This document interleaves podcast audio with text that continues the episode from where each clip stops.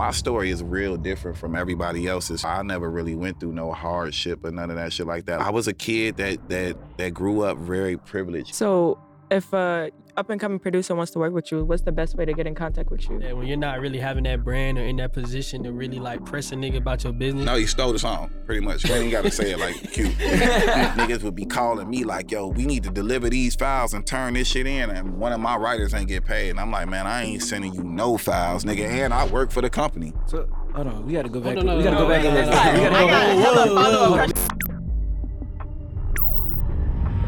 All right, welcome back to another episode of the podcast, y'all. Listen, today we got we finally done got him on here. You already know we finna talk about hella shit, but we got Hitmaker. You know what I'm saying? What's up with you, bro?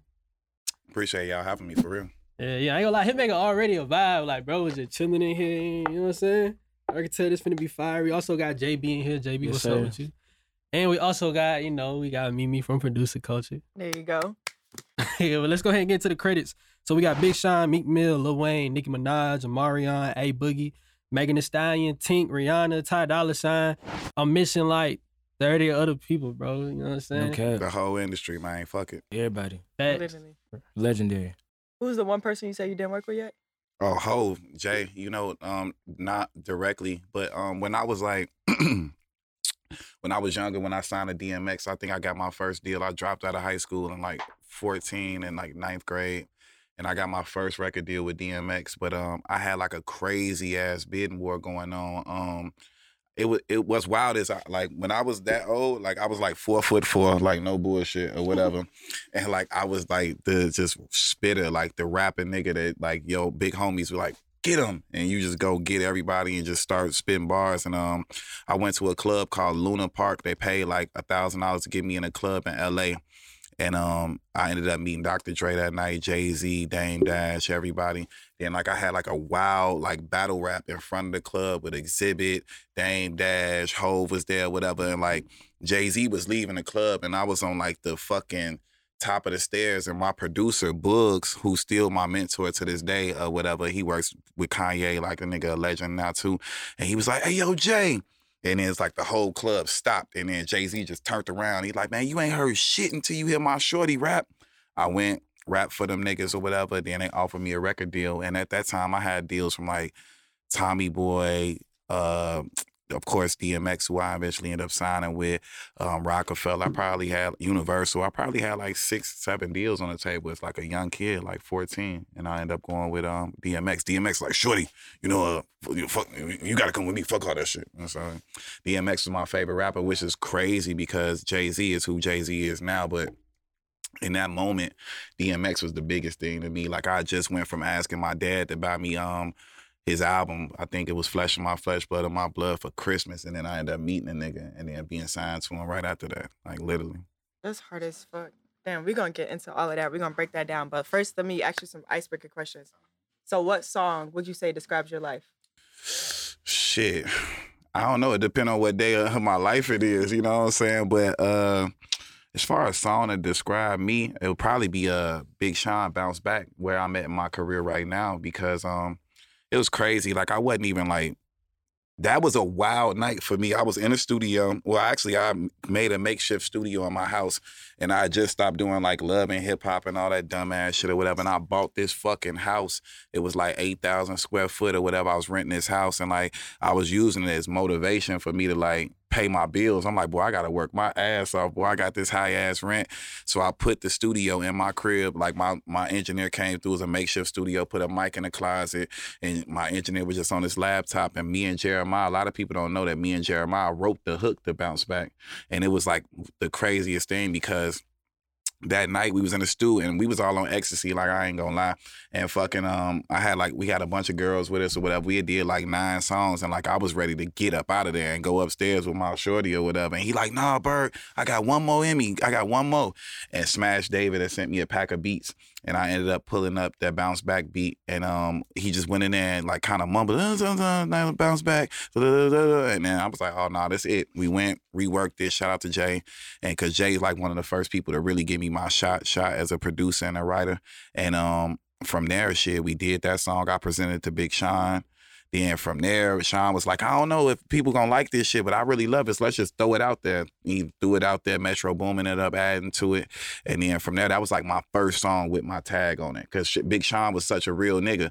Like everywhere else and all the other songs I've been doing, like niggas was taking my tag off the songs. So like I had to go like make a makeshift tag to where like every time I wrote a song and co-produced a song, I would be like, oh, and put it in that shit. Like it's in mad songs that I could point out to y'all or whatever. But I would just leave it and make it a part of the song. So niggas, it wasn't like me saying hitmaker at the beginning or whatever, because niggas was hating.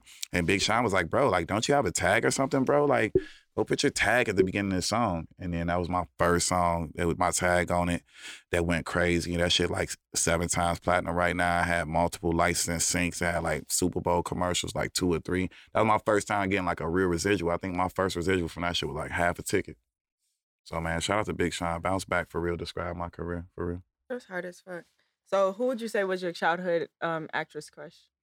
Actress. Mm, I don't know. Probably like the normal shit, like Rudy Huxtable or some old shit like that, or whatever. Or fucking like uh, Hilary Banks or Ashley Banks from the Fresh Prince or some shit like that. You know, some young shit. Oh yeah, no, like Meagan Good. I think Meagan Yeah, Good was the that's one back then. thing Yes, That's what I was out. waiting for. I was waiting for that. Or Yeah. like Nia Long or something. Yeah. Meg- Meagan Good was the one for sure. Shout out to Meagan and you know her family and all that. So, what would the title of your autobiography be? um resilient you know because i've been through so much shit you know but to still be here and talking about it is like i don't even use like my interviews or do nothing to pop shit because it's like everybody know i got paper everybody know i'm successful but i really want to like more so like zoom in on the fact that like all the shit that I went through and overcame and use it as a testimony because I know a lot of producers that's watching this shit and songwriters, you know, like they might have got a placement or they might have been close to getting a placement and feel like damn, like certain niggas hating on them, certain niggas is sneak hating and doing all this other shit and they might want to give up. But like I'm a prime example to like nigga, you could really go from being like at the lowest point to be like running the music business right now, you know? That's hard. Okay, so this is the last icebreaker. Mm-hmm. What is one article of clothing that if someone had on, that would make you walk out on a date with them? I ain't gonna lie, man. It really be the wigs for me. You know what I'm saying? Like, like if you got like a, a bad junk, like you know what I'm saying. Like I don't I don't love that. Like you know eh, I I, I like I, I like extensions and I do like a good wig, but we all know like the the the, The eh, yeah you Yeah. You don't want to see no lace. You know what I'm saying? Mm. know. That shit.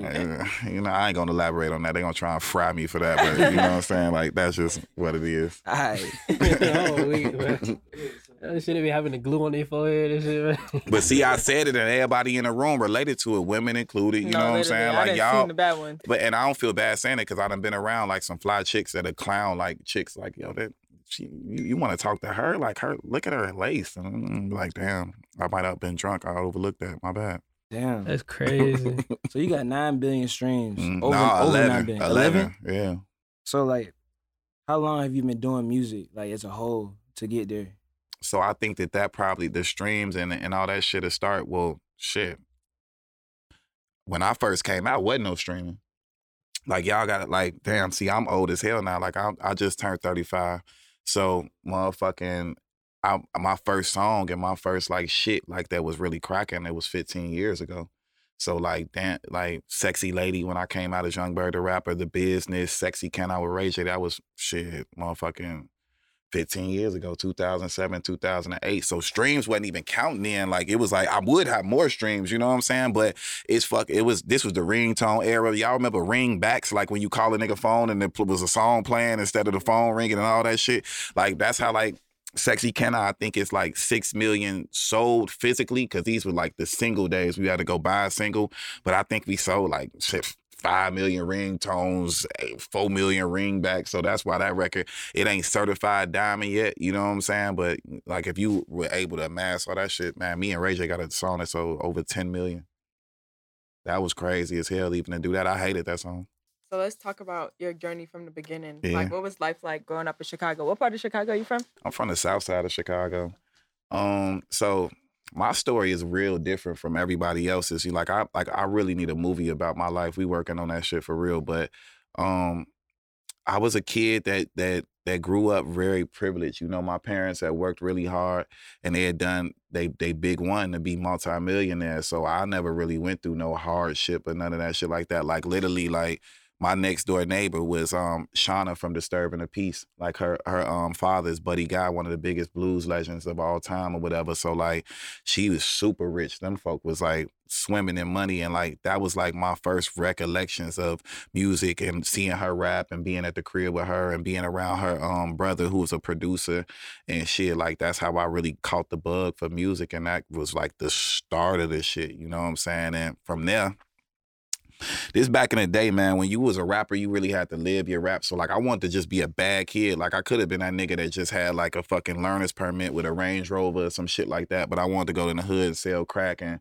like just be like a fucking wild boy. And um, yeah, I was that was me, like as a young kid, like just wilding out with a bunch of street niggas and just creating and honing my craft with the helps of um Kanye West, No ID, and um my mentor for life, Bugs, you know. So you, you didn't really have to go through the situation of like worrying about financials and shit while working on the music. It was just Nah. being creative. Nigga, I ain't never had a sandwich before in my life. I ain't never had a hot dog in my life. I ain't never had nothing in between two pieces of bread. Like I was like a kid in the studio with like a thermos with like chicken noodle soup inside that shit, and just like on some other shit. Like I ain't never had a Lunchable before in my life, nigga. I've never had a peanut butter and jelly grilled cheese. I don't know about none of that. Y'all niggas don't be like, like I'm at the point where it's like, bro, I don't give a fuck if I like starve. I'm not eating some ramen noodles, bro. I ain't see. I swear to God. I mean, they'd be like, bro. So bro, you never had ramen noodles either?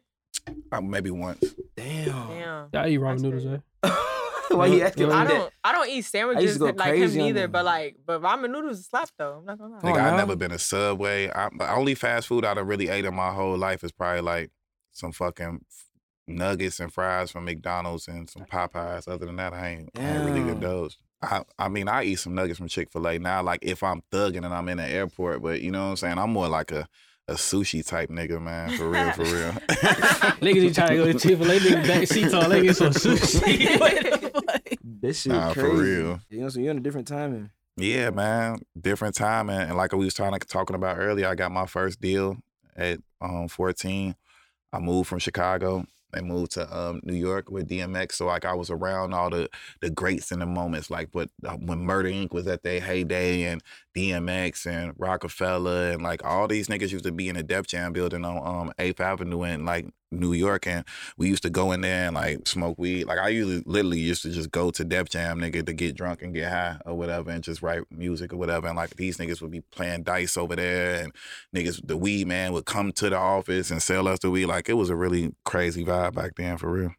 So do you play any instruments? Nah, see, earlier in my career, like I was groomed by like some of the top producers. You know what I'm saying? Like I said, Bugs, No ID, Kanye, and all these Yeah, different people. legendary mentors. Yeah, so from there it was kind. Of, I ain't had to make beats, and then when I became Young Berg, because my name was Iceberg then, and then um from there Eve, who was also very influential in my career, she named me Young Berg, and like Shawnna was my I was Shawnna's hype man, and she was very influential in my career. She gave me the title to my first album that I came out with as Young Berg. So fucking um, man, I was just like, like. And I don't know, it was a reckless nigga. There was a reckless times, man. Like that, that whole vibe was crazy. So how did you transition from Iceberg to Youngberg to Hitmaker?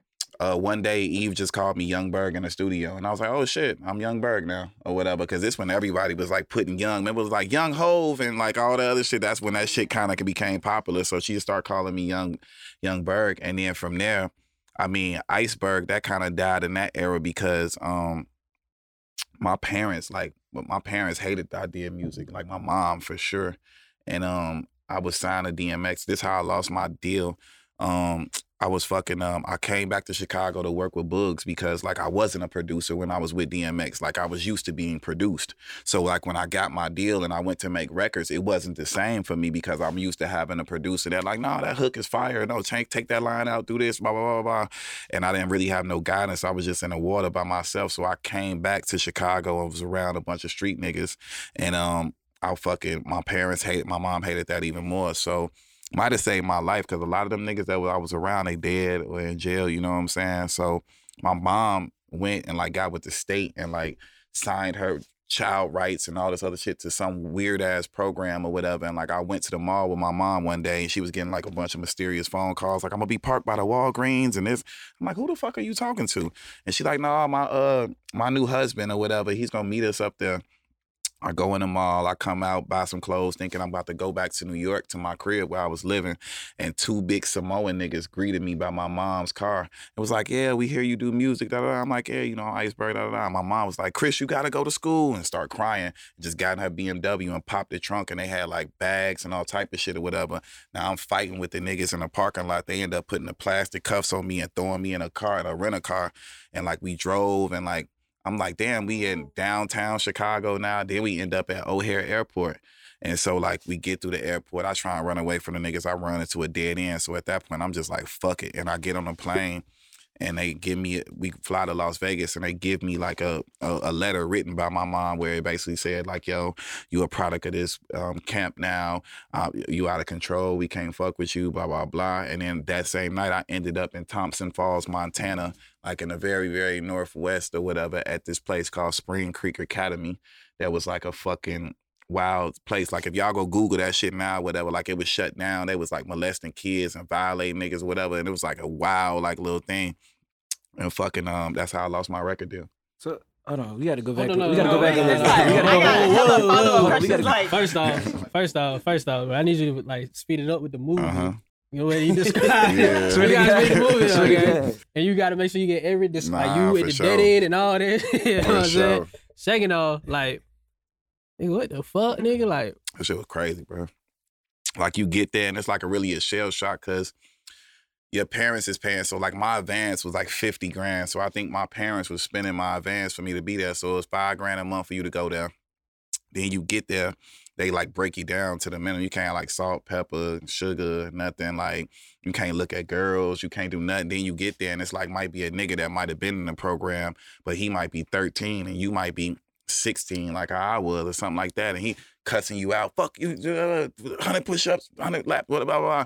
So if you fuck up with them people, they give you all these different violations. So like the the mild thing is like, right, you go to this place called worksheets. So you acting out, you they send you the worksheets and you basically just sit on a um, wooden box and stare at the wall and you got to sit there for six hours. If you turn your head or do anything or whatever, blah blah blah, they add another six hours to it. You fuck up there, they send you to this shit called the Hobbit, and it's actually like that you don't come out of it. They just put you in there, and it's like literally like a, a a wooden board with like a piece of carpet on top of it. You and you just sit in like a fucking cell all old day. you? I'm like 15, That's something like child That sound like that Bro, sound like I was talking to a, a child abuse. kid, That's bro, worse than and he was prison. he was talking about like teachers they don't really be saying shit. I'd be like, bro, I went to school in Louisiana for six months, and we used to get paddled in elementary school, bro. Like, Put niggas your hand out. Five. Yeah, like niggas Bruh. used to paddle us in elementary school, bro. Like, no cap. Like, Nigga, so I'm in that shit. So in the Hobbit, you don't come out. So like I said, they feed you three meals a day. Like for breakfast, they give you like a bagel and some water. For lunch, it's just a piece of bread Like, with some cheese in it. And then for dinner, they give you a lima bean burrito. You know what I'm A what? saying? A Lima lima, bean bean, burrito. burrito. And like if you fuck up there and while out there, which I did, they send you to this. They send you to Jamaica, where there's no child safety laws. So like Oh, they really beat, they beat your ass down there, whatever, Yeah, and you gotta do. walk on a. You had to walk uh. It, like it was just it was a little spot that was like a mile, like a little lap, and you got to do a mile lap with a hundred pound brick on your back a hundred times just to get back to to Montana, where, I was initially. And they cut you off from the world, like no TV, no radio, no nothing. I didn't know 9-11 happened. I didn't know none of this shit happened. Like I just was just out uh, of this shit for real, for real. How long was you there? Damn like ten months. Oh no. I wait, wait, wait. So, so, so, so you like graduated or you just got Nah, my dad came and got me. You know what I'm saying? My mom had really set it up because my parents were divorced, but my mom was very adamant, like didn't want me to be around these street niggas. And my dad, like, I was just such a fucking delinquent that I kind of like didn't give him no. No, no legs to stand on because I was just wilding out. So my mom kept coming to him like, "Yo, we need to do this," and then I'm not following his rules. I'm never coming home. I'm living at the house with him. So he was just like, I'll just let her go ahead and do it. And after 10 months, he just came and got me like a fucking miracle, bro. And that's how I ended up leaving and shit. The first thing I did was go to Target and um I ended up buying the blueprint and uh Nas album. I think it was like uh Nastradamus or whatever. And that was like my first re-entry back into music because I never heard anything or nothing. Like I said, I didn't even know the Twin Towers fell. ask what you was about that. Look, this this is what I'm asking because it's like when you was talking about being a Def Jam, you like, man, I go out there to drink and get high and shit. And I'm like, I, I gotta still remember like you was like 16. 15, right? 14. uh-huh. 14. So you was a grown ass man at 15. You was like, nigga, you was telling your parents like, I'm not coming home. Like you was driving and everything. Yeah, I'm not driving now. Like, but um, I was all the way out here. Like, I, I had my own crib in Jersey. So when I got my deal with DMX, like I got a crib in Edgewater, New Jersey, or whatever, and they put me out there because they wanted me to work out there. And like, once I came back with the contract from DMX, like.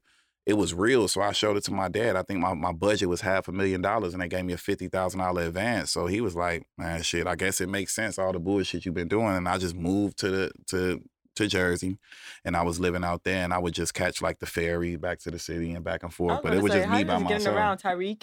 Yeah, nah, for real. I, I was like Tariq from yo. I ain't gonna lie, I was Tariq from Power. Like you would just see me pop up. You know what I'm saying? Different Yeah, places, man. Port. Auth- But like I would go from Jersey to the Port Authority, and then walk from Port Authority to the Def Jam building. So I was gonna ask you this about like the relationships you had, all these mentors. You were 15. Was it you going to the streets? Is that put you in that circle that took you to get that record label and shit? yeah, I was around a bunch of street niggas that had the bag that was doing, you know what I'm saying, a bunch of street shit. So Bugs and myself were under these guys or whatever, pause. And then fucking um they ended up taking us around and taking us to meet labels and taking us once I compiled a demo together. Like the crazy thing is my demo, like I'll never forget, well, Jesus Walks, the beat to Jesus Walks was on my demo. And then fucking um uh, a bunch of di- different Kanye joints was on my demo or whatever. So it was it was it was a lit demo. It was one of them. So kind of like talk about kids now who necessarily like their parents don't really like support them doing music. Now I know like they situation ain't as crazy as what you just explained, but like how can they work around that? You feel me? I think it's more accessible now. Like for the dream to really be a reality, you got to think at that point when I got my deal, my, Kanye didn't even have a record deal as a rapper yet, so it wasn't no like real like stamps from Chicago. Like you know what I'm saying? It was actually possible. I think it was Shawnna, Crucial Conflict, Twista. You know what I'm saying? But it wasn't nobody that was really going crazy. So to my parents, is more like a pipe dream type shit. But now in this era, right now, you could actually prove hard facts. Like, no, like them niggas, Chief Keef was really recording a video in their living room, nigga, and now he Chief Keef. You know what I'm saying? It wasn't no type of reference point for you to even go back and tell your parents that, like, yo, this possible and nothing like that. It didn't even seem like a realistic dream. You know what I'm saying? So, Yeah, I mean, history being made. yeah, for sure. For for the kids now, I mean, shit, it ain't really that hard. All you gotta do is go get you a PC and get you and sit in front of that bitch like a fucking you playing a video game and make some beats. Yes, sir. So talk about like iceberg. Talk about like your transition as an artist. Like what's going on during this time period. So yeah, um, when I was um working with DMX, like I told you, we we had compiled a bunch of music. I think the one thing that came out, I was on the fucking um soundtrack to a movie he did called Exit Wounds with Steven Seagal. I was on a record with him and um me and DMX had a song on there, and then um I lost my deal, so I lose my deal. I get out and um I don't know what to do. You know what I'm saying? I'm just vibing, listening to Jay Z, listening to all the music and shit. And then my dad really knew that I was passionate about the music, so he started funding my career, like putting me in a studio so I can go make demos and shit. And my demo ended up getting to um Troy Carter, who was who's Eve's manager at the time. Him and Jay Erving had a record company called Erving Wonder. They became my managers. And then shit, I started that journey, and that's how I became Youngberg. I actually moved to Los Angeles when Eve had her TV show on UPN. We were all living in um LA, and like I would literally like stay out there and like be writing songs, and that was my first like taste of being a songwriter. Uh, my first placement as a songwriter is on Eve's album Eve-Olution. I wrote the hook to the title track of the song, and even if y'all go Google it and go listen to it now on YouTube, I'm actually like my vocals is on the song and all that other shit. So that was my first time ever getting a writing placement, and then from there, I went on to write hella different shit from fucking um, soundtracks to what barbershop shit that Eve was on or whatever, and then. I just started just getting in my bag and just staying in my creative glow, you know what I'm saying? But that was my first time like, oh, okay, I'm a songwriter too. I didn't even know what that was. I thought I was just an artist and they were like, nah, go write a hook or write this or Eve had signed an artist to Interscope at the time. Her name was Morgan Smith. Y'all can go YouTube, Morgan Smith, blow your whistle. I'm on a hook to the song, and all these niggas in the video. The video is super star studded. That shit was on 106 and Park and all that shit. I wrote her entire album But um, they ended up parting ways or whatever, and they ended up um not working together. And the album never came out. Oh damn. So how did you go from Young Berg to Hitmaker? So I had a bunch of success and I had a whole bunch of things going on. But then, like, I went through some crazy things in my career that really didn't have nothing to do with me. But I was just a fall guy into the shit. And um, I niggas just stopped fucking with me. You know what I'm saying? Like, just they just stopped fucking with Young Berg as a whole. Like, it wasn't cool to be around me. And it was just like, damn, like I wrote all these different songs. Even on my album, I had all these niggas on my album, whether it was Trey, whether it's Lloyd, whether it's all these A Marie. I wrote all the hooks, like even the business. Like when we did that song, the business, that shit like a cult classic to motherfuckers now. But like I did that shit, nigga. We was on we was on ecstasy. I ain't gonna lie.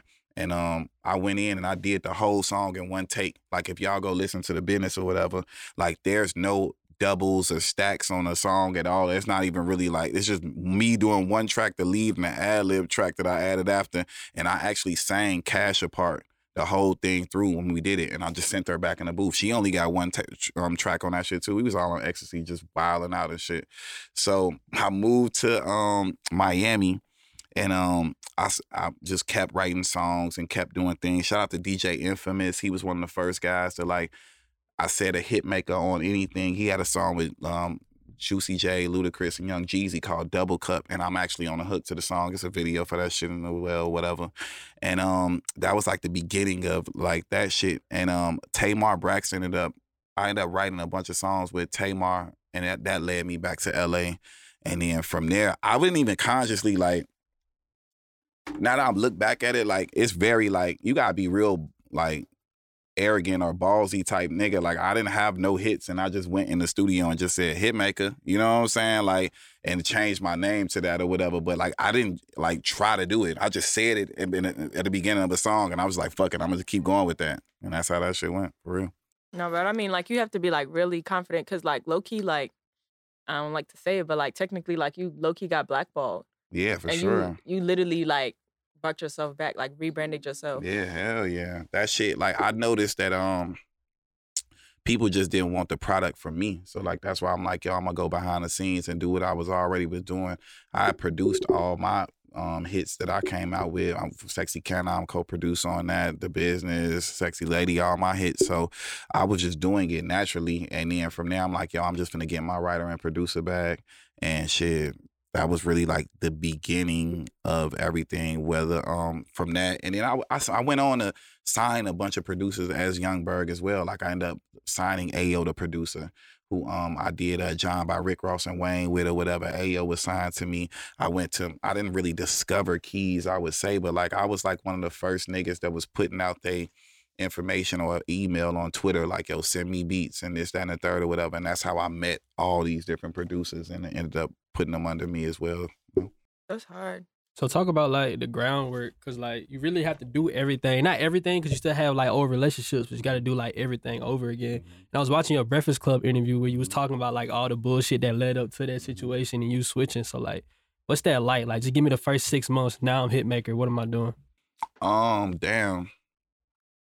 So I had to find a muse, you know what I'm saying? Like, cause you gotta think like for R and B records, like back in the days, like I would do every demo. Like whether uh fucking uh, what's so crazy, um, free thug, free Gunna, free all the YSL homies, but um Yo Gotti had a song called Rihanna that Young Thug did it, and I remember um I co-produced the record and I wrote the hook, and like Young Thug had to recut. he he said every word that I said in the demo and all that type of shit or whatever. And like that was a crazy moment for me. So like ultimately I had to find a muse, somebody to sing the R&B songs that I was writing, and I ended up just meeting different people. Um, Goldie, who I still work with right now, and just being with at Mike Caren Studio, APG in LA, you know, and just meeting all these different people. And I just really just started working. Ten songs a day, ten ideas a day. Go to studio, get high, get lit. Ten songs a day, ten songs a day, and I just amassed the catalog and started getting like few placements here, a few placements there, and then like like we was talking about, um, the Big Sean bounce back. I was really be- actually before that.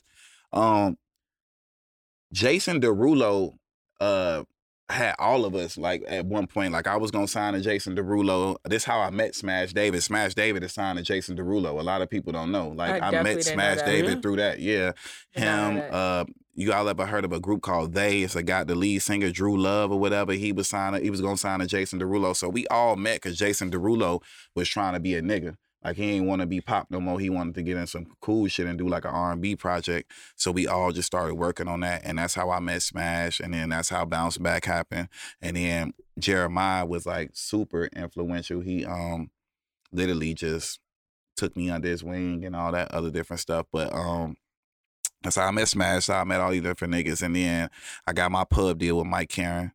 And I was just able to have a facility to work out of, work out of the studio and do all these different things. And um, from there, I had a bunch of little different placements, and I went to the studio one day, and I um I got a beat from Poppin' Oak, and um I went in and I wrote a hook and did a hook, and I um had the engineer name it Nikki and Hitmaka, and um shit I'm like man I'm gonna meet Nicki Minaj, bro. Like I'm gonna work with Nicki Minaj. I swear, bro. Like it's gonna go down. And one day randomly I ended up pulling up on Sounds, who's another producer friend of mine. Shout out to Sounds, and he was working with Esther Dean, and they was just doing some random and I, my boy was like, "Hey, yo, Nicki Minaj in the A room over there, or whatever." I'm like, "Yo, go tell her I got some shit for her."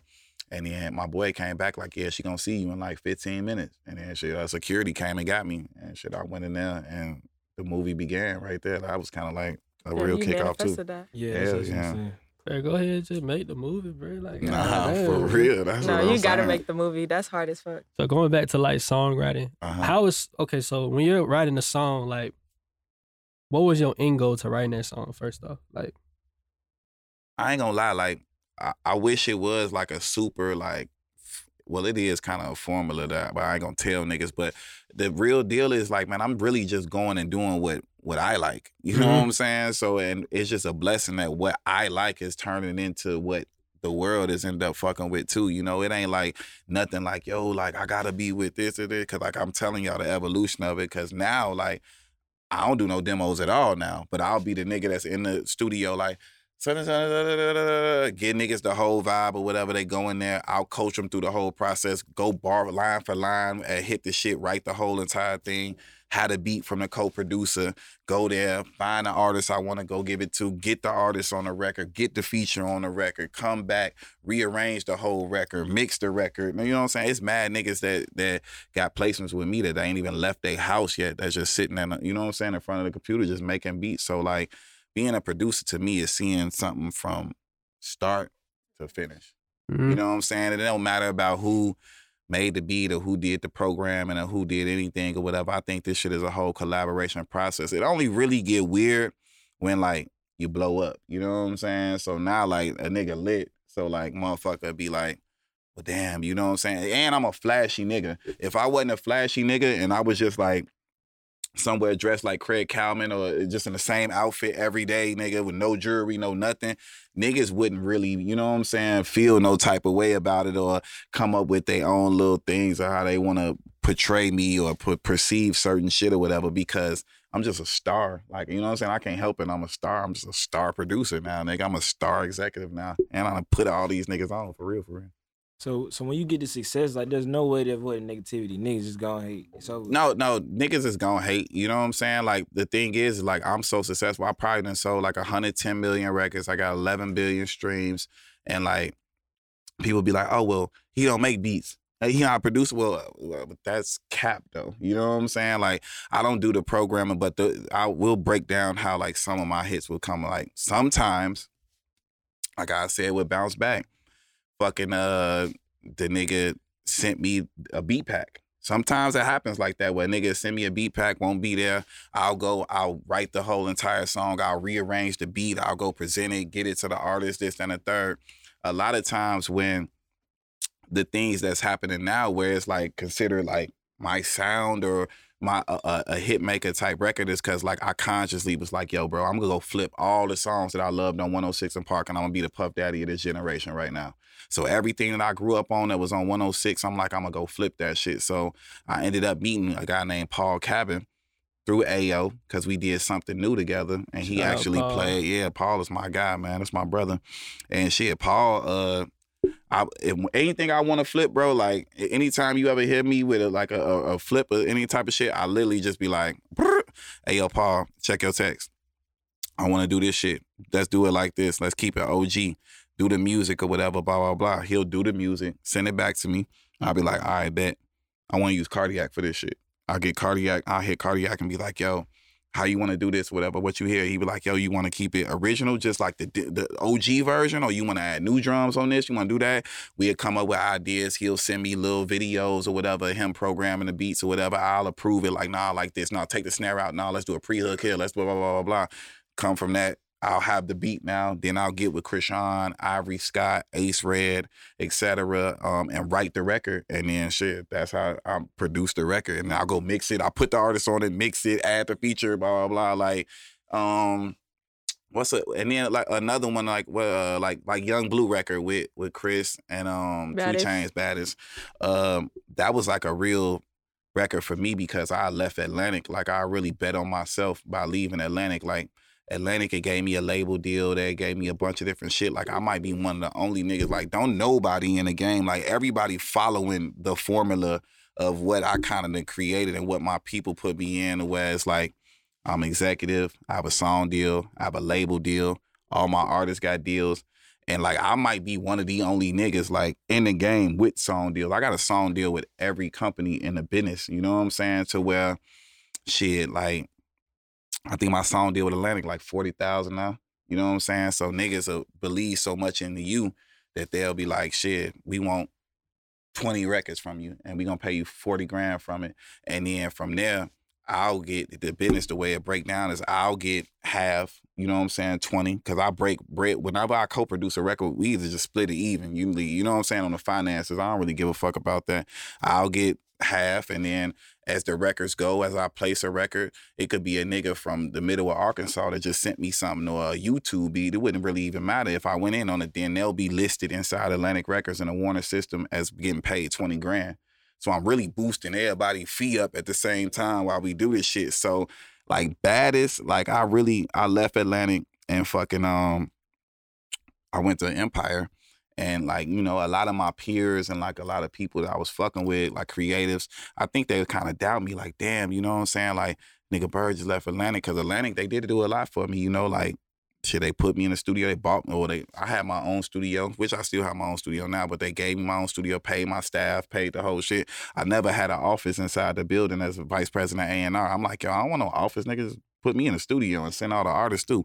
So fucking from there, I think we did that record baddest in San Francisco at guys getting them establishment up there. And um, no lie, T Romano was just in the other room in a B room, and I was just like, yo, play me a bunch of beats, T. Let me go in on some shit. He ended up playing me that beat. Him and Parker had already collaborated on it. Went, took it from there. Bleu was there while we was doing it. Took it from out of there.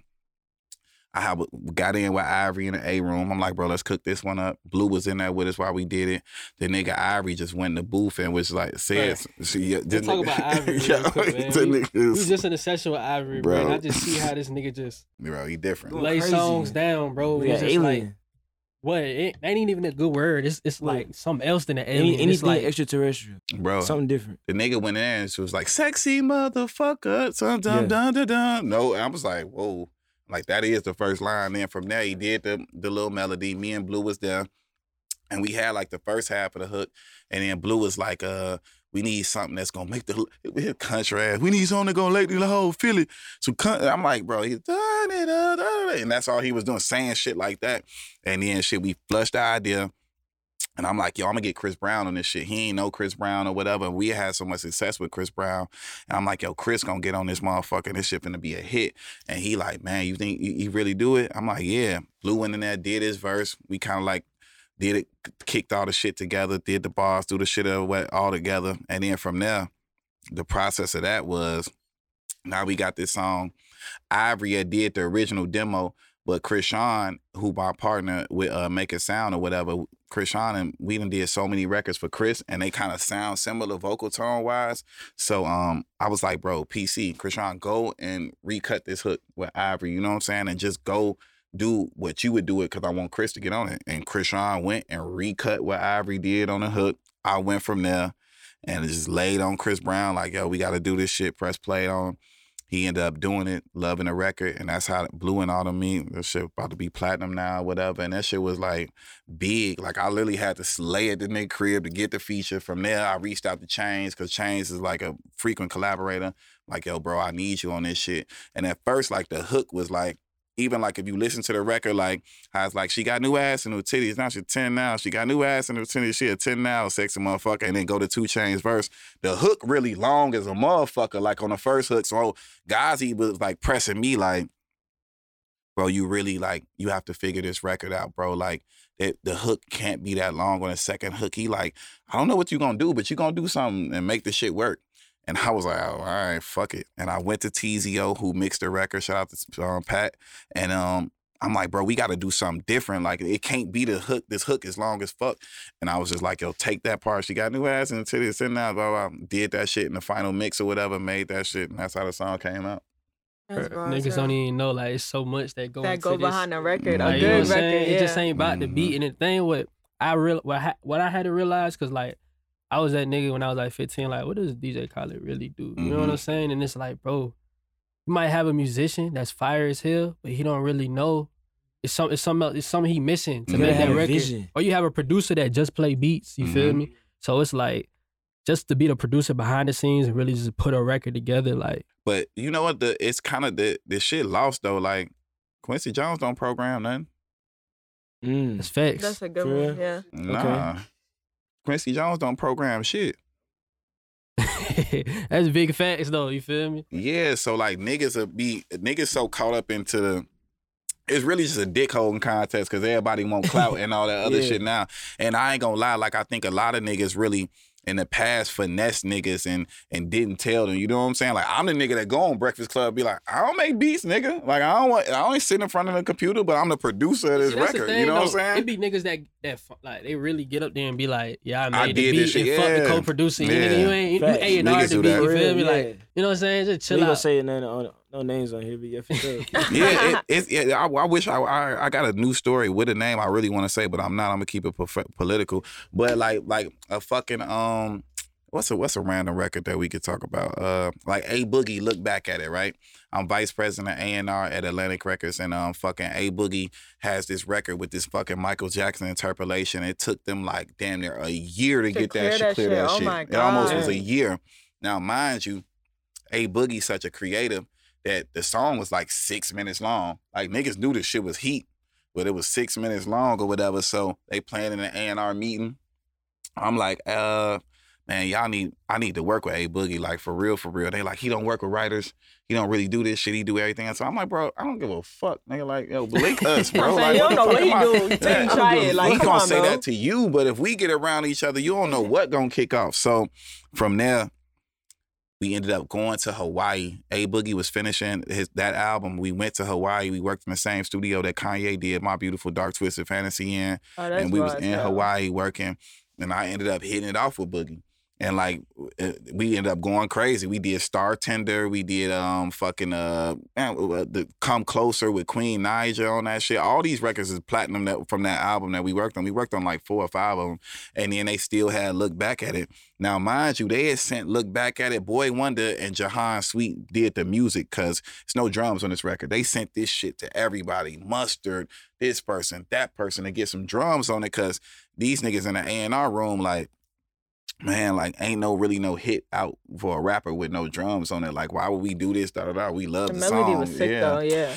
And I'm like, man, fuck them drums. Like, man, I'm like, no yo, drums. yeah. I'm It like, I'm like, bro, give me the give me the files, bro. So once I end up hitting it off with Boogie in motherfucking in Hawaii, we had the song still, and I never forget. We we worked in the in the studio that night, and we was already vibing. At that point, Boogie gave me, you know how niggas be having the board with all their uh, songs on The it. whiteboard. That nigga gave me the whiteboard and was like, nigga. Tell me what you think don't need to be on this album, do need to be on That's this how you shit. know This you- blah blah blah. Like yeah, won. Yeah, like he was locked in with you yeah, for real. he was yeah. locked in, and you know what I'm saying. And then from there, we went back to the hotel with the little resort that we was staying at or whatever. Myself, my engineer at the time, his name is was um his name was Miyagi, and fucking Chrishan. We went, we sat there, and like I kind of like took a six minute song and made it a three minute song. And Chrishan was like, uh, he helped me with that process as well. And then I'm like, bro, I don't need no drums. We just need to put a snap on this shit. Chrishan went and got a snap off his computer, literally, and gave it to my engineer. And we just added a snap to that shit. And then everybody, once I had that relationship to go back and play it for him, the new version of the song, niggas flipped out. I sent the song to Jason Joshua. We mixed that shit. And I asked Jason, I'm like, you, we don't need no drums in this shit, right? He's like, nah, this shit's out of here. It's a hit, bro. And we mixed it. That shit like six times platinum now.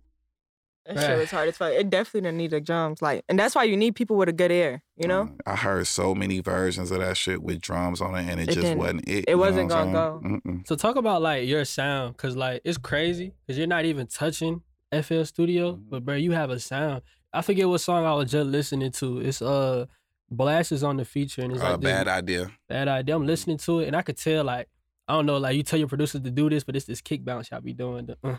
So, you Yeah, feel me? And I'm like, It- hit back on this shit, bro. Nah, it started with uh Meek Mill Dangerous. So Mhm. like that was a crazy record that we we ended up doing. So this like when right when Meek was remember Meek was in jail. So like Meek had got out of jail and um I went and I was down here and I was at um Zach's or whatever. What, what, they changed the name of the studio now. It used to be called Zach's or whatever. It's over there by where you know the street where everybody got a studio at where Oh, yeah. Onia is and this, that, and the Where third, Astro whatever. and all of that Astro. is. It's called Astro. now. Okay, I figured It that's used what to you be was talking called about. Yeah. Yeah. Yeah. So fucking um we was in there and I went and worked with Meek or whatever and we did a record that was like supposed to be his girl song. Me and Verse Simmons did the the hook to it and Keyz co-produced the record. So co- me, Verse, Keyz we was all in Astro and fucking we ended up doing a song and it was like soon as I get home, which turned into being YFN Lucci song featuring Trey Songz or whatever. And fucking um Meek didn't keep that song. So we back in LA. And I'm like, damn, we gotta get on this Meek project. Meek, my nigga. A lot of people don't know, like, uh, the first Dream Chasers mixtape ever, like, that was the beginning of me and Meek working. I ended up sending him the beat to the intro of the first Dream Chasers mixtape, which Ayo, the producer, collaborated with, with me as well. I sent that shit to him through Twitter, and that ended up being a shit. So we was locked in, and we was already working, and we had had a bunch of different um records, like uh.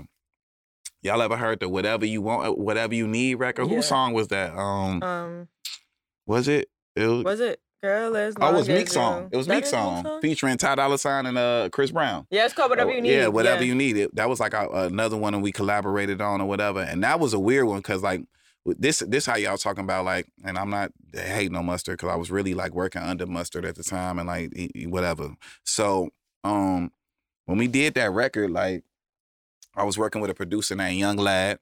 And um, me and Aaron Ray, the same. That's why I correlated. Come back to what we was talking about um, about the bounce. Me and Aaron Ray, the artist that's on that whose song "The Bad Idea" is featuring Blxst.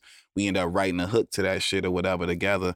Then I went and presented Mustard the beat, and then Mustard took it, and then they fucking uh they just X'd me out to co-produce and Lad, nigga, because it was a sample. He went there and just added his drums on there and replayed the shit with fifteen hundred and and they ain't give us no credit. And like I was a songwriter and a co-producer that was just working under the nigga at the time. And the funny part is actually when I I didn't I'm sitting at the ASCAP Awards about to receive a award, and then they like Meek Mill wins for whatever you need. I'm like, what the fuck? I'm like, this is my song, nigga. I'm sitting there. That nigga Meek go get a motherfucking ASCAP award sitting there right there. I'm like, nigga, this is my song. But they had did the business like that, and I wasn't juiced up enough at the time or whatever to really like go ahead and do it. But we got the business right. Shout out to Mike Brinkley at Roc Nation and all the other folk Oh, or so, whatever. like, hold on real quick. So you Mhm. just say you wasn't juiced up enough to really handle the business. So let's just talk about that. When you're not really having that brand or in that position to really like press a nigga about your business. no, he stole the song pretty much. You ain't got to say it like cute. You move though? Because we have now, you know, niggas get on Instagram, man. This nigga Soulja Boy done fucking brought my beat off B stars and finesse me or some shit. You feel me? Like yeah. how you move around now? I think that you gotta just take your take your licks at that point. You know what I'm saying? You gotta you gotta eat shit to eat caviar. You know what I'm saying? Like it's gonna be that. I ain't nobody that that really been in this business, never been through that type of situation. So that was one of them ones to where it is that kind of like was like, damn, you know, but I mean, it all it all happened for a reason. It's all part of the journey. And shout out to Mustard, shout out to Meek, fifteen hundred nothing, the whole shit. So that was like the beginning of me and Meek working. And then one day, now I'm hit making. I'm at my studio and I was VP Atlantic, and fucking uh, me and Chrishan was just in the studio, and Chrishan was playing with the uh that loop or whatever, the guitar loop. From there, he ended up adding. We sitting there vibe. That whole vibe is case I'm missing you. That whole drum pattern, like if niggas really put it into perspective, it's really case I'm missing you, the drum loop. So we went in there, did the drum loop. We wrote the entire song, like right then and there. The the hook, the whole shit, all the the the first verse is really the first verse on the demo is now the bridge that's on the song with Meek. So we did the whole shit. And this nigga Jeremih just pulled up to my studio real random, like in a car. Y'all ever seen a little car called a Vanderhall or whatever the fuck? And it's like the little small, like look like a cigarette boat ass car, nigga. Like one of them little dumbass. It's like a little it low? dumbass car. Yeah, it nigga, The- not really a car. spider It's, it's like one of them, yeah, little Oh, dumbass oh, type oh, shit. okay. That's So. The ones from Miami. it's, it's some, some them wild little baby- shit. Them little small ass cars. It was some wild those. shit, bro. some old rich nigga, I'm bored and I just got this shit type shit. So he pulled up. And I'm like, bro, you need to go do this idea. Go re-sing this shit me and Chrishan just did. He like, nah, nigga, I just came over here to really fuck with you. You know what I'm saying? Like, I wasn't trying to sing. I'm like, hey, you got me fucked up. Go in there and sing this shit. He went and sang it. Rest in peace to my boy PNB Rock. PNB Rock came like right after that shit, whatever, after Jeremih left. And then he re-sang it and they had the whole shit or whatever. And so now that we had a whole song, and at first it was P and B song. So now it was just like Jeremih on the hook and P and B doing the verse that we did. And I'm like, nah, fuck that. Y'all niggas finna go back and forth like Styles P and Jadakiss. Ain't this ain't never been done where an R&B song got two niggas going line for line, bar for bar on the shit. So I went in and reworked the record with my engineer Miyagi at the time, and then P and B went came down here to Atlanta, seen Meek playing the record. Meek actually tried to buy the song from PNB, like, bro, like I'll give you like fifty thousand for this song. He like, no, just keep Hell me no. on that joint. You know what I'm saying? Blah blah. And that's how I turned into dangerous. That's raw as hell. Damn. But going to like the process of songwriting, because as a Mhm. producer, like Mhm. we was talking, we did an interview with Timbaland. And he was just talking about like evolving as a producer. You got to keep up with the new sounds, and you got to keep up with you know what I'm saying, software and stuff. But as a songwriter, like how did you uh, evolve? Like what changed from writing a song back in the early 2000s to writing a song now? Like do you write hooks different now? Like you know what I'm saying? Nah, not really. It's just like to me, to be honest, a lot of niggas like sometimes you could catch a vibe just randomly, you know what I'm saying? But when you working at the capacity we working, it's really just on the beats. The beat dictate where the the, the, the fucking melody and everything else coming from, unless you just in a shower and come up with a random idea, like if some shit like that and just hit you like that. But for me, it evolved because like I literally used to when I had no money, I used to just sit at my crib with a beat CD, nigga, and just write songs in my house. You know what I'm saying? To the beat CD. Then from there, go in and just dump songs. You know what I'm saying? Because niggas ain't had no money to pay for no studio time like that. You know what I'm saying? So I had to maximize the most out of it. Like, all right, bet I got 10 songs written. I'm gonna book six hours here. I'm gonna do a fuck two songs an hour and I'm gonna have my shit like that. Now it's like, it's really whatever. Like we came here yesterday, nigga, and we was here for like 10 hours, nigga, and like it was so many niggas here. It was like 20 niggas here, the whole fucking Atlanta producer and writer game, but we only did like three songs. You know what I'm saying? But I don't even give a fuck because you know what I'm saying. Like the the it's, it's not like you under the gun. Like the pressure was different and the preparation was way different. Like you had to have something before you came to the studio. Now it's like.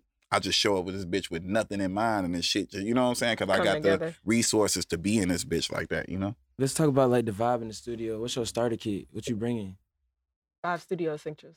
Um, who the session for? Or just see, look, No, somebody you. Just me you personally? creating the vibe. I bet write your uh, weed, liquor, beats, engineer, and lead a dough crack and let God in. Other than that, it, it's gonna go. I like that. I like that. For Let's talk about red flags with engineers, man. What's some?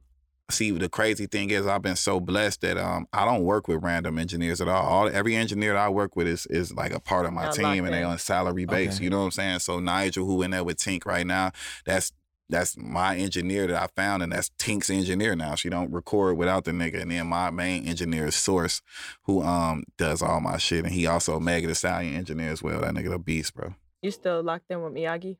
Miyagi no. So like the crazy thing is, is that um I really changed Miyagi life, but like certain people go on their different paths, and like it's hard to um deal with certain shit. Like like I ain't gonna lie, like niggas see we came from the mud to see a nigga. Like I remember having one skinny chain to having motherfucking millions of dollars worth of jewelry. So like a lot of people don't make it all the way to the end mark with you. And like I'm not mad at Miyagi going to do his thing, you know, because uh shit, I'm here and I'm flourishing. But you know, them them be the heartbreaking moments. Like I'm talking about my world was crushed when Miyagi, like we were in Atlanta, we was at Mean Streets working, and um like the digger said something to me or whatever, and I'm just like, damn, dog, like you don't, you ain't locked in with me, like you ain't brothers, we ain't family. And that nigga was like, nah, nigga, if it wasn't no bread, like really attached to this shit, I wouldn't, you know what I'm saying, be around you like that. But I'm thinking a nigga, my brother, like you know, your engineer, he holds your hard drives, he hold like That's I, the, that's like a real trust where I'm thinking this nigga my dog. I, when we talk about all these sessions with A Boogie in Hawaii and here and there, he was I was making niggas come with me everywhere. You know what I'm saying? So he was with me through these whole times. So I thought we had a personal relationship, and he, he was just like, nah, this shit's strictly business for me. And I was just like, damn, I can't rock like that. Gave me my hard drives, and then that's when we start start working right here in Atlanta at Mean Street Studio. Damn, not at Main Street. Oh Mm-hmm. man, that's epic. But um, She said, she said epic. no, stop. I see the wordplay, but nah. um, and you have a Revolt interview, you said that you different from these producers because you're the Diddy of like the, of this generation. So I want to know. Ooh, that nigga talking Because shit, you- nigga. yeah, I mean, talk about that. real I'm not quick. gonna I'm not gonna ask you what makes you different from other producers because I feel like we kind of touched on that already. But what I want to ask you is what makes you feel like you classify as a, as a Diddy. Um, cause even when I'm in a session with an artist, it's still my session. You know how like certain motherfuckers, like as a producer, like they come in and the artists come in and they just sitting there with the pack, waiting for the artist to dictate what's going on, Waiting this, that, and the four third, hours, or like whatever, you- blah blah. Nigga, you come work with me, you get a hit. Off. I don't make beats, I make hits. So it's like I'm giving you the song. You There's not a song that y'all ever heard from me that wasn't a motherfucker came in. This what I want to do. This what I think is dope. I'm laying all the ideas out. This, that, and the third. It's very rare that we even cook up an idea from scratch and give to an artist. Like I got to be the executive producer of your album or locked in doing your whole shit. If we making something from scratch, nigga, every song you ever heard me ever been involved with was a demo that was in there, and the artist came in. It's like, nah, do this, and they do that. Talk about like dealing with artist egos and stuff Mhm. where it's like, nah, cook up a beat and it's like, nigga, I don't make beat. Well, damn, that, that's a that's a um. See, and this would come about being like a star producer and just being like being super headstrong and really like running your own sessions and doing this shit. So like, um, my first time working with Polo G, shout out to Polo or whatever. Like, this was like early, you know what I'm saying? Like when him getting signed and like he was really. I see him now. He's more like talkative and more outgoing. But you know, like niggas from Chicago, like eh, we ain't really going for that. Like, you know what I'm saying? The attitude be stank from the rip. Like, even when I first met Tink, like it was like hard because they never really work with no co-writers or producers and nothing like that. These just people that just got it out the mud themselves, you know what I'm saying? And don't really understand the the the actual gift or actually the blessing of working with co-writer. Cause like nigga, like I did everything myself. What the fuck I need to be in the studio with blah blah blah. So we in the studio and I'm playing Polo G, doing my normal song and dance or whatever, like with production from everybody, Murda Beatz, this person, that person, with our hooks already on it. Like, bro, like you just go do this, do this hook, blah, blah, blah. He like, nah, like I don't work like that, gang. I'm like, what you mean? He like, man, like shit, like I don't do other people's words or whatever. I'm like, he like play some beats. That's like the worst thing you could say to me if you work with me. I, I'm, Oh, I'm out. So like, nigga, you, I'm play some beats. Like what? hey, what am I playing God. some beats for? Uh, What the fuck? So he said that I walked out. I never forget we was at my studio in LA. I took like like like four shots of 42 and I was just like, man, I just told it A&R, like I'm finna just be me. You know what I'm saying? Like I can't, you know what I'm saying? Cause I was kind of scaling back to to be comfortable with the artist. I'm not finna just be me, bro. And I just went in there and just got my bag or whatever and we got on the same accord and we ended up doing like five records after that. What's the uh, what's the song you did with Polo? Man, we got like five of them motherfuckers ain't. Oh, they all- okay, all right, I feel you. It's on the way. Okay, Nigga for talk sure. about, uh, so this off camera right here, you feel me? But goddamn, nigga, why you tell me about some shit at LA? Mm-hmm. And I forget what the fucking artist was. Oh, we can say that on camera. I forget what the artist was. Capella Gray. This nigga- my boy too. Oh my That's God. my boy. No, I up? love Capella. Bro, like, That's bro, my like, he wanted some beats and some shit. And he was like, nigga, I make records.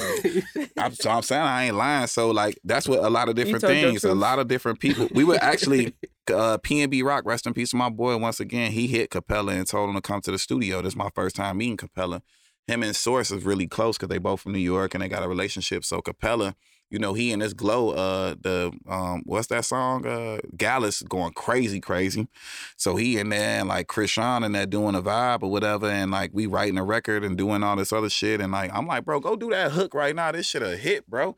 He like, man, I don't do hooks like that for if I, I write my own shit. And I do. I'm like, oh, shit, all right.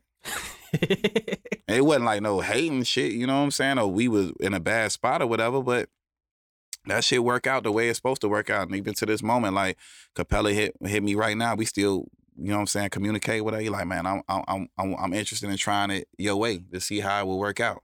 What's one of your hidden talents, or like what's something nobody knows about you? Something that no one knows about me, like what musically or some shit like no, that. No, personally, like in general. I'm a chef. Swear. What you I'm what you make? Everything. Okay, what's your favorite dish to make? Mm. What type of night is it? Like, you know what I'm saying? It's different vibes. like, you know what I'm saying? Is it like a super easy salmon that type of shit, or like, or is it in depth like gumbo or greens and you know what I'm saying? can Shit make like gumbo? That nigga know how to Mhm. make That's gumbo, raw as hell. Yeah, Okay, yeah. so like, what if your friends coming over for dinner? What you make? What you gonna make them? Ain't nobody coming over. You gotta be a, a female to come. You know, I, nah, ain't, ain't nobody coming to my house. Like, boy, this shit, these times so treacherous right now, bro. Nah, I this shit definitely so feel that. different. Like, I advise all my producer homies and all this other shit, boy. This shit's scary out here, bro. I'm, I'm literally like, you know what I'm saying, like security, gun on me, with while he got his gun. You know what I'm saying? Like this shit different, bro. It's like. I didn't. I, I don't know that the PnB Rock shit just you know what I'm saying hit me in a different because we were literally in that room right there four days before he died, making. A, I think his last re- recording is something that him and Tink did together, and some other little songs we did, but we did it right now. Damn, that's scary. And that leads me to overrated, underrated. So we give you a topic and you say which one it is and why. And the first one is security. Uh, What? Who are you? For me, nigga? Like I mean, yeah, like bro, the niggas is stupid, bro. Like this what you want to know what the niggas that that they won't tell you, and this is why me need more honesty and transparency. You want to know when a nigga tell you he ain't got no security and, and he he got his own gun. You want to know why he say he don't, he don't got no security? 'Cause He can't afford it. Exactly, Yeah, bro. This shit, like, I'm I'm, I'm spending like hundred sixty thousand dollars a year on security. but at least you're safe. Like it ain't like a, a thing to where like you know what I'm saying. So niggas that cap you down and be like, boy, nigga, I'm one of them, nigga. I ain't never niggas ain't never finna try me. But please believe, like if these niggas could have somebody shadowing them and walking everywhere around them or whatever, like they they they could. But a lot of niggas like ain't having it like that to put a hundred fifty thousand dollars down and just be like, yo, I need security a year.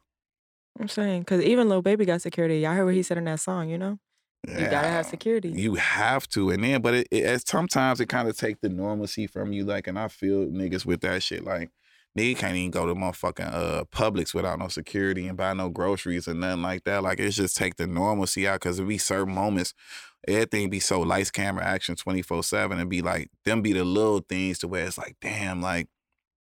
I could actually go and like buy some seafood by myself or some shit like that, or get me some motherfucking fruity pebbles by myself. But it ain't like it ain't hitting like that, nigga. Nigga, play play with you. You know what I'm saying? At any any place, bro. So rather be safe than sorry. It's crazy you say that because, like, uh, an artist or rapper promote some crazy shit. Like on the way here, Future on the sign, he was like, "Fuck my shooter, I'm a shooter myself." Him and E ESCG, like that shit weird. Like, But that's but that's entertainment. Future is a is a hundred a million dollar nigga.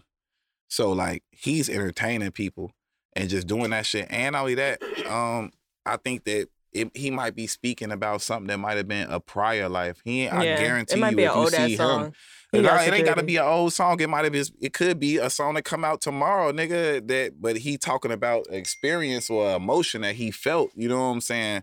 How he was moving back then. But like niggas ain't doing that shit, bro. Like it's stupid. Like if you a millionaire, you ain't got security. You bugging. I feel like a, a lot of artists that really put that energy out there, like, they Now they all. You know what I'm saying? Like, Say it like that. nah, like Bro, that. why That you shit. say that? Like, why Ah, would you say that? bro, that shit crazy, bro. I, I'm a firm believer in speaking shit into existence. You know Yeah, what I'm that's a saying? fact, like, though. So if you Words just run around here just start talking that shit, WRLD, yeah, bro, and like- doing all this little dumbass shit and Can't be like, I'm gonna kill myself. Yeah, because song, you feel it me? bleed into you. It bleed into you. So nigga, like just like if nigga you go sit and watch Saw a horror movie marathon, nigga, and go to sleep, you might have a dream when you go to sleep. You know what I'm saying? Like it, it- it's just something that's subconsciously just going on. So I'm just a firm believer. Like man, I don't even, and I hear no, I don't even speak. If it ain't good, negative, yeah. boy, keep that shit away from me Yeah, the words are hella powerful. for sure, bro. All right, so overrated, underrated. Since you brought up Future, I just thought about this one. But selling your masters, you know, Future just sold his masters uh, to what it was. I mean, shit. I think the numbers cap. Ain't, ain't nobody gonna tell you the real number. shit. It was like thir- thirty. To But I ain't saying cap like he ain't get that. It could. I think it might be more than that. But, I think it's way um, more than that, but they're not gonna say the real number. Yeah, I think, man, bro, when you when you create a catalog and you thinking about it like a business, like like me, like um, um, I'm actually, you know, what I'm saying, entertaining certain different things or whatever. But if you look at it like that, I did this. Now I'm lit. I'm gonna sell this catalog, and then I'm gonna sign a bunch of producers, uh, say a la Future, signing ATL Jacob or this, that, and third or whatever, and blah blah blah. Then I'm gonna go and I'm lit now, so I can sell all this, and then I'm gonna start a new catalog. And in three more years, after I put out three more albums, and I'm gonna have all my co-producers and producers sign under me and creators sign under me, sell that catalog, nigga. So if you treat it like that, then you Gucci. I think that shit flyer than uh signing a pub deal. Cause um, you know, the pub deals it get wicked. You know what I'm saying? There's different terms and that shit. I think I signed my pub deal with Mike Caren for like twenty five thousand dollars, bro. That didn't give me millions of dollars now, nigga. And like I'm this this ten years later, I'm still signing Mike Caren. Not in a bad way, like I'm upset about it because I got a joint venture with him too. But it's just like, man, it's a it's a um you could think it would be short term, but it could turn out to be a long time lifetime commitment to a motherfucker. So you saying you don't want to be in the deal? No, I do want. I, I, I, No, I he don't. I he don't fuck with it. now I don't give a fuck. You know what I'm saying? Like you really mad about your pub deal when you fucked up. You know what I'm saying? And you thinking like, damn, like why, why I ain't get this money and this, da, da, da, da, da, da, all this other dumb shit. But when you up, it ain't really like that. It's just really like negotiating because now you at a boss level the way you looking at this shit. And then like. Think about how much good business we doing. Like Ivory Scott is signing Mike Caren, London J is signing Mike Caren, Derek Milano is signing Mike Caren, I'm I did not signing Mike. Caren. All these niggas are signing APG. You know what I'm saying? And I done work with all these niggas and had multiple hits with everybody that's in the mix of that. So I mean, shit, we all just doing good business with each other. But he, that nigga Mike Caren, he definitely got the whole um rap urban game. I think it, it- uh, with them five names, I just said right there, that's kind of like the whole game for real. What I didn't know London was over there with in y'all. interview about pub deals. He was like, it's not necessarily a bad pub deal you're getting. It's just like the level you at. You feel me? When you just start off as an artist and they give you like, or a producer, they give you twenty thousand. You never see Mhm. twenty thousand, so that's a good pub deal. Until you make twenty thousand easy, and now it's not a good pub deal. You feel Yeah. me? Yeah, I mean, shit. Ain't nobody putting your gun in a, no gun in your head to sign that shit. So you ain't do it under duress. So like it's almost like crying about it and bitching about it is like some bullshit. Go right your way out that shit. You know what I'm saying? Cause it was it was it was sexy. And that's what that's the whole game I was like just like collaborators. You see how niggas fall out of collaborators and this, that, and the third or whatever, like blah, blah, blah. Like it really be like we started this shit with a genuine motive, and then now when shit blow up and go to another level, now you like, oh no, this ain't this ain't working for me. But it's kind of like, well, ain't nobody tell you to, you know what I'm saying? You had a very choice to do that, but niggas just get into a different vibe, you know? That's facts. I ain't gonna lie. Nigga got them preaching. I ain't gonna That's, that's, a, little, count. that's a little deep. I feel Someone like might just hit you out of the interview and be like, "Hey, bro, I feel like you talking about me, bro." Like, I wouldn't give no fuck, bro. Everybody know I'm transparent, bro. Like I like who y'all getting this interview is who I am inside the office, and whether I'm talking to the CEO of the company or whatever, or I'm talking to a new co-writer that I just met five minutes ago, nigga. Like I'm unapologetically me. You know what I'm saying? And that's why it's fire because like everybody know me. Like this ain't no, this ain't no like. This ain't no shit that you gonna see. You know what I'm saying? Like, nigga gonna be like, oh, that, that, that, bro. You know what I hate niggas? Like, I hate niggas that come on and do the interviews and they be like, Yeah, bro, I split shit 50-50. I'm fair to my producers and they be a young nigga I got. Cap. Again, like playing by yo. I hate those tight nigga. That made would have to start the interview right now and just be like, hey, bro. that shit don't really that don't that don't that don't really be a thing if y'all niggas come together and y'all really see like man like we all did this together if me if all four of us sit here and write the song write a song right now nigga like what even if you just said nah uh you might use that second line and make that bitch be the fourth line and then me and her she come up with the melody and I do all the words but he got the beat or he motherfucking say something else and add and collaborate to it, no matter how big or small the situation is, if we all sitting down in the room together, we should be able to bust that bitch down. Yeah, that's why I feel like percentages, like it only really be a problem amongst like the up and coming producers. Cause once you at a level like this, then you're not really worried about shit like that. Yeah, like, I'm split that dictating shit even. Like it yeah, ain't like it ain't like a nigga like when you on a come up, it ain't like a like on a come up. It's like you might be getting fed whatever your lawyer giving to you. You don't even know the splits, but somebody else made the splits, and they asking you, "Is you cool with taking this or whatever and third or whatever?" But like now, this shit just so transparent. Like I'm making the play. I'm the I'm the nigga that's in front of everything, so I kind of like know it. So and that was a hard thing for me to uh for me to really um tap into because like as I was growing and and and and, getting in my glow, just so much shit was happening that it was like if I go do a song and do 10 songs on this album and I bring in Landstrip Chip and I bring in this person and that person and whatever, and we write all this shit or whatever, somebody, I might not even give a fuck about the song or what the split on the song is, whatever. I might already been doing 50 other songs later, but it, I, I, I can't forget that I'm at the head of the shit. So it, Mhm. what I don't give a fuck about don't really mean nothing. I gotta make sure that all my peoples that I'm collaborating with is straight. You know what I'm saying? I can't overlook the small things because a, a small thing to to to me might be gigantic to the next nigga. You know what I'm saying? And then that's how the secret hate get formulated, and that's how nigga like, boy, that nigga ain't thinking. And then really, a nigga oblivious, not even thinking about it. But and you might not even say nothing to the nigga about it that you mad about it, but you sitting back like, damn, bro, like. Why the fuck? You know what I'm saying? Like, da, da, and nigga, I might be 120 songs later off that shit. You know what I'm saying? The way it ain't even like that. Like, so you just gotta be more conscious of like what's super minor to you could mean a world to somebody else and making sure that all your peoples is like in line. Like if y'all see and that when I noticed that, I really start getting in my bag too. And I was like, man, um, like damn, I gotta just start being the only nigga that really do this shit. Like I'm the nigga that started niggas getting writer fees and shit like that. You know what I'm saying? Like before niggas started working with me, there was no writer fees for no writers. I was the nigga that was standing on it as the VP of the company. Like, bro, niggas would be calling me like, yo, we need to deliver these files and turn this shit in. And one of my writers ain't get paid. And I'm like, man, I ain't sending you no files, nigga. And I work for the company just to stand on it to make sure motherfuckers get taken care of. So I kind of like open that little wave up and all that other shit for a lot of people to, you know what I'm saying, start getting their bread. And then as a producer and being in the position I am now, look at it like everybody that's around me that got a deal that I eventually signed or did business with was like my songwriter friend. Rocky, who signed me or whatever. She was a songwriter that was just doing records with me. I ended up signing her as an artist. Um, Ivory Scott, who we spoke about earlier, whatever, nigga. Ivory Scott on my single. He the first nigga you hear singing on my shit or whatever. Ivory Scott just closed his deal yesterday for his project as an artist. So I'm just running around and just putting all the songwriting niggas on now. Like that's my whole play. Like fuck it, nigga. You can have a deal. Like shit, Ace Red, nigga. Like we working on your album. Who gives a fuck, nigga? Let's get you a deal. Let's put everybody in position. You know what I'm saying? To boss up and do shit together. Take them niggas everywhere with me for real. Okay, so um, I heard you mention Landstrip Chip. Is that? Do you guys have something coming out already? We did so much shit already. Like what?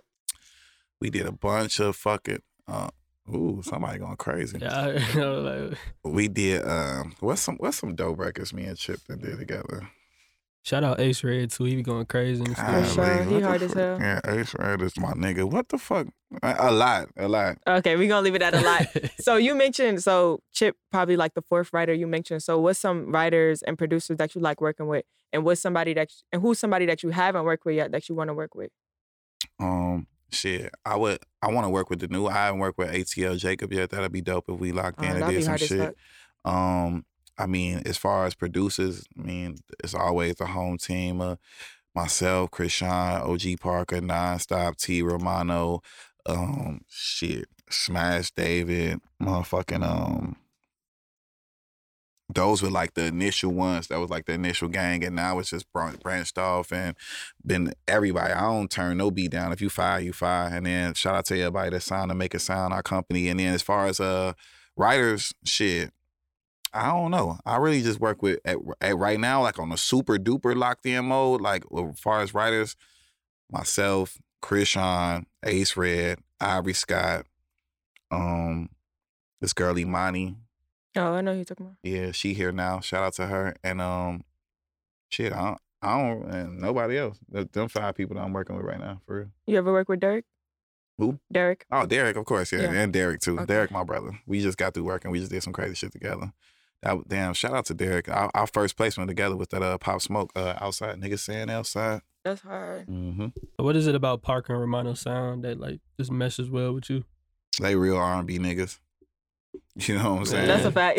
It- it's just nostalgia and, and you know what I'm saying and like a lot of people don't know like even look at that like and this is what I want to empower us more to do more like we we we bigger together than to be apart hating you know what I'm saying and thinking about like well this that and the third or whatever or the, the all instead of focusing on the bad shit let's focus on the good shit like all we all gonna eat off this big ass tree like it's just like we, we a community so like look at all the um speaking of Parker, like a shit, like a lot of his um recent ones and T Romano recent ones been a lot of rap shit too, like Meg Stallion, that shit and all this other stuff. But the blessing is like my my guy Source is my engineer. So OG Parker worked with me, he meets Source. And then now OG Parker sent a beat to Source. And now, you know what I'm saying? It's Meg, you know what I'm saying? It's just all relationships and just us just passing plays to each other. So OG Parker and Mono, like, them like some main guys that I really worked with, and um, shout out to them. Like, um, them niggas just with me last night, and we were around each other twenty four seven. All right, so I'm gonna put you in two scenarios, right? So I'm a producer, and let's say I'm a producer that know how to write hooks. You feel me? Know how to songwrite, and I know how to like executive produce in a, in a way. And I just moved to Atlanta. Like, what should I be doing? Like, give me like a six month playbook. I would, man, shit. I would just move around, hit these studios, you know what I'm saying, see what rooms you could get in, and then basically, if you that creative and you that tapped in, I would get you an artist that you can put that sound around or whatever that people that's probably might be on the same accord as you. And if not, you don't want to go that direction. The next direction was just to be to collaborate with a bunch of motherfuckers so you can get in with these people. Like, damn, like speaking of Chip, that's crazy. So, um, we was at Triangle Sound and I was working. I was doing a bunch of shit and I had Go Grizz there and I had Billboard Hitmakers there whatever. And we were just vibed out making demos and I have nobody to collaborate with as a co-writer. And the nigga Go Grizz was like, man, uh, what's up? Uh, let, let my boy uh Landstrip Chip come through here. He hard. He super hard. I never met Chip before that. I'm like, you, you say hard? He like, yeah, he hard. I'm like, I don't give a fuck, man. Let that nigga come up here. Never met him before. He came in, we was just vibing, and um, shit, he ended up singing me a song like or whatever, like it was one of his songs, and um, I'm like, oh, this shit hard as hell, and I'm like, yo, Billboard Hitmakers, yo, let's flip that motherfucking Tupac. I ain't mad at you. They start playing that shit. Grizz did the drums on the shit or whatever, like blah blah. We did it. The first song we ever did is um a platinum single with A Boogie. Uh, it's called Right Back on A Boogie album or whatever. We got a Oh, plaque, the yeah. first song we ever made in our life. Okay, that's crazy. so I'm a songwriter. I'm in Atlanta. I'm not a producer, but I just write songs. Like, what's ways to network and kind of just you know just start getting work? Um, I don't know. I think it's the studios. I think that's a, a real advantage that niggas got out here that um niggas don't really have like in certain different places or small towns because like you don't know who you're gonna bump into at Patchwork. If you somehow can get inside Patchwork and randomly could see somebody in a hallway or see some shit like that or whatever, or be playing your shit, it's unlimited the folk you could really bump into out here. I think that the biggest thing is to be ready when you finally do meet the motherfucker. Bro, who had said that in a in a Like for real, bro. I think that was London Jay He said, bro, when that shit come, bro, you gotta be ready on your shit. Yeah. Oh no, for he sure. a smart nigga, man. Shout out to London Jay, man. Got got a lot of love and respect for him too. But yeah, I think that's where like some of the best placements come from, like accidentally bumping into people in the studio. Mhm. That's why like anytime I'm in the studio with my artists, like I think like the first thing I do is ask them like who in the other room. That's like the first question I always ask Yeah, like studio. Mean I Streets gotta is a know, hub yeah. for that type of shit, Mhm. bro. You know what I mean? Who's in the other room? made at Mean Streets. You know what I'm saying? Like, what's crazy is like I remember when Jack Harlow used to just be in Mean Streets or whatever, and nobody was paying that nigga no attention or whatever. Like I could, and I ended up collaborating with him or whatever. And people was trying to figure it out. And Jack Harlow used to be living that Mean Streets, and shit. Look at that nigga now.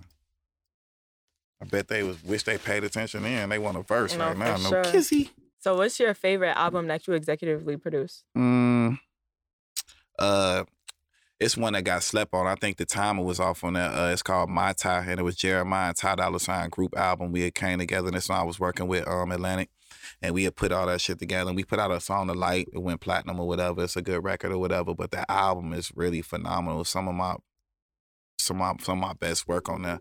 Shout out to um OG and T Romano. It's a song called uh, Perfect Time, and that's just amazing on that shit. Y'all need to go press play on that shit. And they really didn't get the the look it deserved. But I mean, other than that, I gotta say, um, shout out to Tink, man. My girl Tink, man. Her shit just dropped. She going crazy. Top twenty record. You know what I'm saying? It's outs- outside with it. So, how did you end up as the VP of Atlantic? How did that come about? Um, I've been already inquiring about it because like I love motherfuckers like L.A. Reid and like I told y'all, like I was inside the building with Def Jam and I got to see and A and R's and what motherfuckers really do and this that, and the third. And I always knew like even after transforming into being a producer, like I didn't want to be just a producer. Like I wanted to be executive inside the building as well. So I was just telling my narrative, talking to people, having little small talks as I was going on my producer journey. And then I went on a Breakfast Club and they try to say I well, they try to twist it like I lied about. Like I didn't lie, nigga. I was speaking this shit into fruition. I went up there and told motherfuckers that hey, niggas have been having talks with me about me being an A and R at these companies. And just like how I did, and I kind of like didn't know, but I was hoping happened. As soon as I left Breakfast Club, I think like maybe a couple days later, my mentor Ryan Press hit me. He introduced me to Craig and Julie, and I went and just told them like, bro, I'm the I'm the Irv Gotti of this shit. I'm the Puff Daddy of this shit. There's not too many people that that's inside these buildings that can have a company and create a whole sound and really like just go in there and be passionate about this shit. Nobody is gonna like fucking like outwork me and not only that like i'm not scared to say what i really mean or, or- and and really shake the room and shake the building they believed in it and then i became the vice president you know That's right. So earlier you said they tried to give you like every position. Like, what's the position that you want that you haven't got yet? i mean i'm i want to i'm gonna be the big dog you know what i'm saying? Like i'm gonna be the ceo of one of these motherfuckers real soon. Like for real for real. It's only it's only right i'm still young. So i say by i say by by the time i'm 40 like i'll be like the new la reid you know what i'm saying? Or the new black executive that's at the head the helm of a a, a major record company for sure. Are we speaking that into existence. So with you being in the office, like, let's say he a producer and she an artist. Sometimes you got to step outside just being a producer to help promote that artist. So what are things you could do outside of the music to help build that brand when you're trying to like break an artist? Um, it's so much different shit now. You never know with the fucking TikToking and all this other shit these niggas doing or whatever and social media or whatever. But ultimately, you just want somebody to be a star. We know a star. It jump out the phone when you see it. You know what I'm saying? Mhm. Like as much flack as motherfuckers um giving and then as much praise getting like that Ice Spice girl, she got something to her. You know what I'm saying? It's something to it. A nigga might not know if it's gonna be here for 10 years, but something happened to where you was intrigued by this or this, that, and the third. Like people can't deny that. Now it's gonna be on her and her team how active they get or whatever, and how they bring the music together and take that. Now, if I was them personally, Got to get home with some writers. um, I, of- course, always that never hurts. But I would, I would, I would drop the next one and, not be drill at all, and take it out the box and have her on a whole different type of vibe, and let that go crazy. I don't think that she should just ride the drill wave or whatever. I think that Yeah. she should go out of there and then show her like, damn, she a real artist. Go do a joint with um. Your next one, Kehlani on the hook or some shit like that, and you do a, a female type record or whatever, then niggas gonna look at you like way Was different not expecting that. like That's what I'm whoa, like nah, I thought this was that, and it really ain't that. It's something totally different. Y'all know how I feel about drills, so I agree. How you feel about Glorilla? Me, I love Glorilla. What you mean? She hard as fuck. I love Like, so you remember the, you remember the last interview? I was like, you know what I'm saying? I ain't gonna lie, the shit she just put with Cardi B was hard. That shit Ain't was gonna- hard Cardi as B went crazy. know what I'm saying? That shit is a bop. What now? What y'all think about Glorilla? Like, we love Cardi B. Shut- I'm just saying, I ain't gonna she lie. as a, a artist by herself. Let's top. Let's take all the bells and whistles off the shit. Like, what do y'all think? I think she hard. Like I think she's so too. she's saying shit that the niggas say, but in her female shit, like that's raw as hell. Like She hard. It's just that one song. It's just. The first one? what the biggest one is me? That one? Yeah, it's just that one what song. you mean? That well. shit a hit. I was just saying, it's just personal preference. It's all Nah, it, it- it's her tone and uh, it- It's just her accent. tone, like- yeah, she from Memphis. You know what I'm saying? So it's She like Memphis as fuck. she real, real deal Memphis. But uh, nah, I think she got something that, that, that we can't say another chick got right yeah, now. Yeah, she got a new sound. She got her own little vibe. She got time. To, she got time to grow, but I feel like I, I wouldn't call it artist development. I don't know.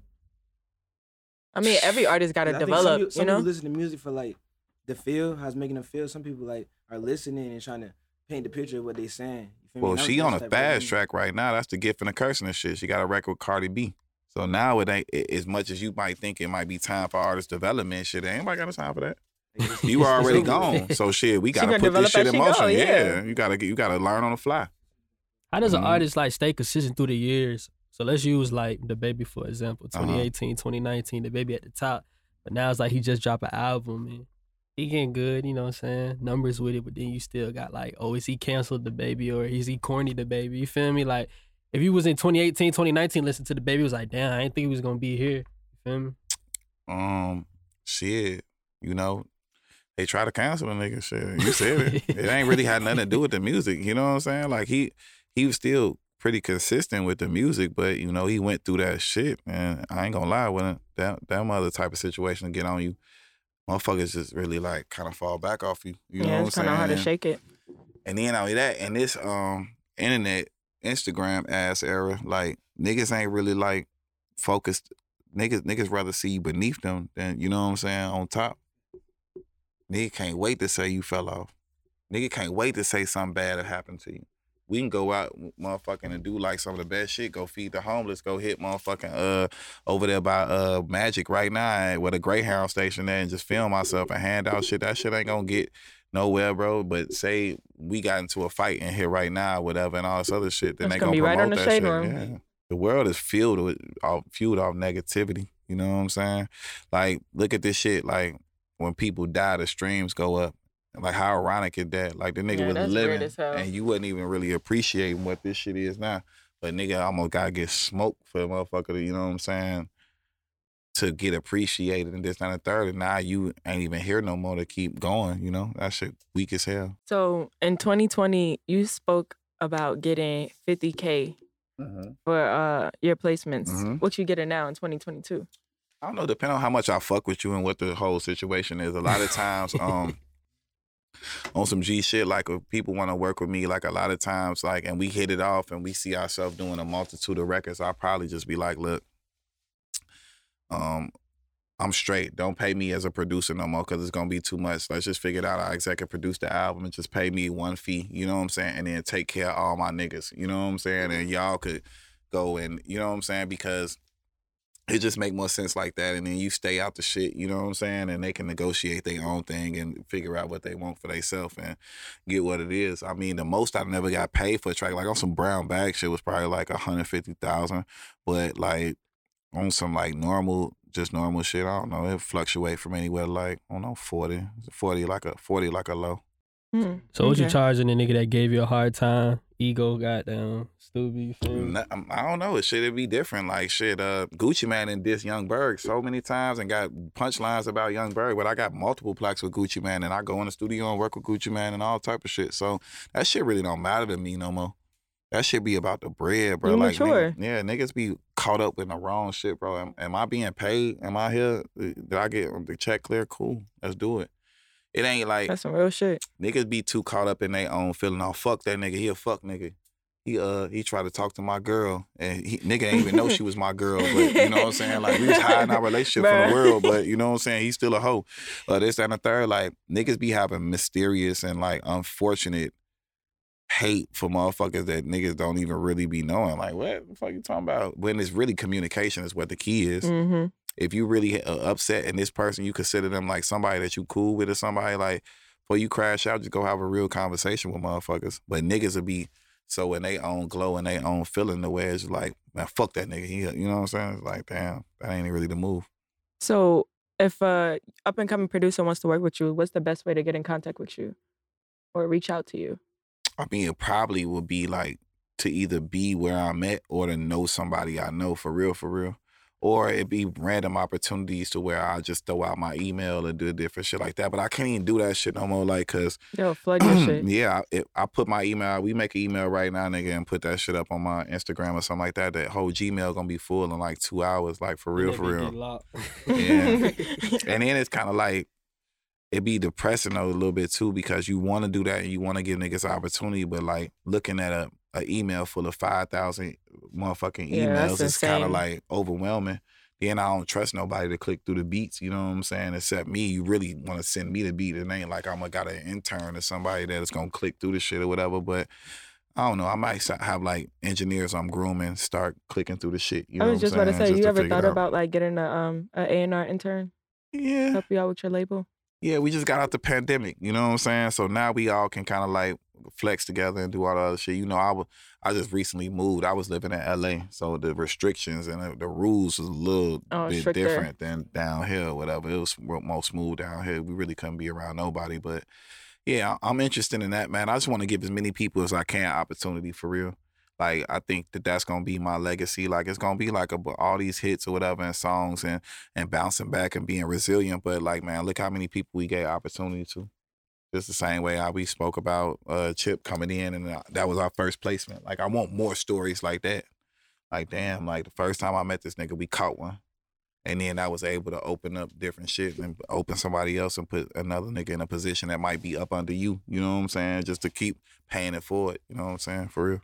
Did you check out Timbaland new app, Beat Club? Yeah, I love Timbaland. That's my dog. Sure. Y'all on that shit? Not yet. What you think about it? I think it's a it's a good networking place.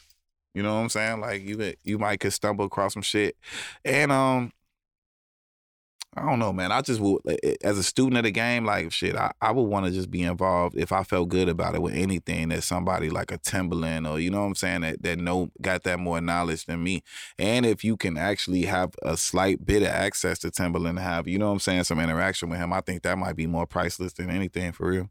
So you want to tell us about your label? Oh yeah, make a sound. It's our label. We got hella producers under. us. Shout out to Rob Holiday, Rock Boy, Maestro. Uh, shout out to all the niggas I work with, Lab, AYB, my dogs, everybody. You know what I'm saying? But um, we got artists signed to us. Shout out to um, Neek Bucks, my artist. He dropped his single on Friday um, with 2 Chainz, his um, first single. Um, Ivory Scott, Rocky. Um, myself, my producer album. My producer album done too. I think my album harder than uh, uh, every producer album that's about to come out for real, for real. On so a humble brag, but uh, so when could we expect that? I don't know, man. That shit it, it take a lot of time. Like I'm done with musically, you know what I'm saying? But it's like clearances. Let me. Oh, I want. Well, damn. I'll say. I'm go through my album real quick. Like who all on these songs? Uh, let's see. This shit is like it's a different process. Top off is uh Ace Red, G Herbo, and Doughboy. That one pretty easy. Meg Thee Stallion. Bandit, Meg, Meg. That ain't gonna be easy. Everything you wanted is a collaboration with Summer Walker, Ty Dolla Sign, and Tink. That's gonna be interesting. Room is Jeremih Davido and 2 Chainz. Pray for me is Yung Bleu and Chris Brown. Push Up is gonna be a hit. Rocky, 2 Chainz, and DreamDoll. Honest is PnB Rock, Big Sean and Trey Songz. Status is Money Man and Yung Bleu. And um, I gotta add one more person. That OD is Ludacris and Jeremih. Sent for me is Yung Bleu and Rocky. Flyers is Fabolous. Um, Jeremih A Boogie. Uh, so in and out is fucking uh Moneybag Yo, Lil Durk. Um, so it's kind of like Oh, you got Luda back in his bag? nah, okay. Luda went This crazy. nigga just calmly Alright. said the track list like Yeah. nigga just, That's all I'm saying. Yeah, so it's like a lot of different moving pieces, management approval, lawyer approvals, different that different things that really be out your hand and your hand, excuse me. And then only that, like you got to deal with the fact that all them artists is big artists, so they might be dropping something or they might want the attention on something or whatever. So gotta like figure out the right time for release. You know what I'm saying? But I'm done. Shit. So it is what it is. And that motherfucker harder than all the producer albums. I want to ask you about business. Like, for a producer on a small level with a small budget and big budget, like, what's some good investments for producers and songwriters? shit, I don't know, just a setup. Feel like you know what I'm saying. The the the, the only thing you really need to invest in the labs, the way to get your shit out. Like I don't know about whatever takes to make you comfortable the way you can produce a song and and or you can write a song. So as a songwriter, like think about um a lot of work that I never that I did with with Ivory or whatever. Like this was early on when I first met him, but he had his own setup. So I would be like, "Yo, I want to talk about this. I want to do this, whatever. This the artist. I think this the foe, this the vision, whatever." And I was able to send him the song, and then he was able to record it, and I had to go to no studio, and I had to hire no studio time. Just like, all right, bet here, open his laptop, and then lay some shit down. So I think that being able to get the shit out, you know what I'm saying? That's the most important thing on on as far as investments, but deeper than that. Get you, if you in Atlanta and shit cheap, man, go get you your own studio. You know what I'm saying? You got a couple dollars partner with motherfuckers. You know what I'm saying? Like you ain't gotta own it. Go rent you a little spot or something like that or whatever. The way you can create an energy and create a synergy to where like you can have a bunch of creative people around you and the shit gonna work from there for real, for real. What about like investing into other businesses that have passive income? Oh shit, me, I got hella um real estate. Um, I got multiple t- television shows that's about to come out, and then um, I've been investing in other people's career within the joint venture. So a lot of my bread come from my real estate for real, for real. Like I got, man, shit, I'm outside. Literally. Tay was just telling me that's what he dove into, like after he got his bag too, real yeah, estate. hell yeah. But I was blessed because, like I said, my parents was um operating on a high level already for me being a, a, a young nigga. So um my dad was able to put me right in the game. You know what I'm saying? Because he was already a multimillionaire off of real estate alone. So he was able to show me the way, and there I go. So I heard you say a lot of major records were made on drugs. How did would you say? how would you say drugs influenced the music industry? No, I don't do drugs like that. I I don't consider what I was on as drugs. I was just doing a little ecstasy back in the day. I don't do drugs right now. I ain't never drank really like lean like that or pop no pills or perks and that shit. Like I think that's like that's a that's a that's a um that's a drastic decision for someone to make. You know what I'm saying? That's on them. But um, drugs is everything. The fuck. Y'all don't think that? Like that that shit dictate the way the whole shit go. No, in this industry, it do. So what do you consider ecstasy? What what is it to you?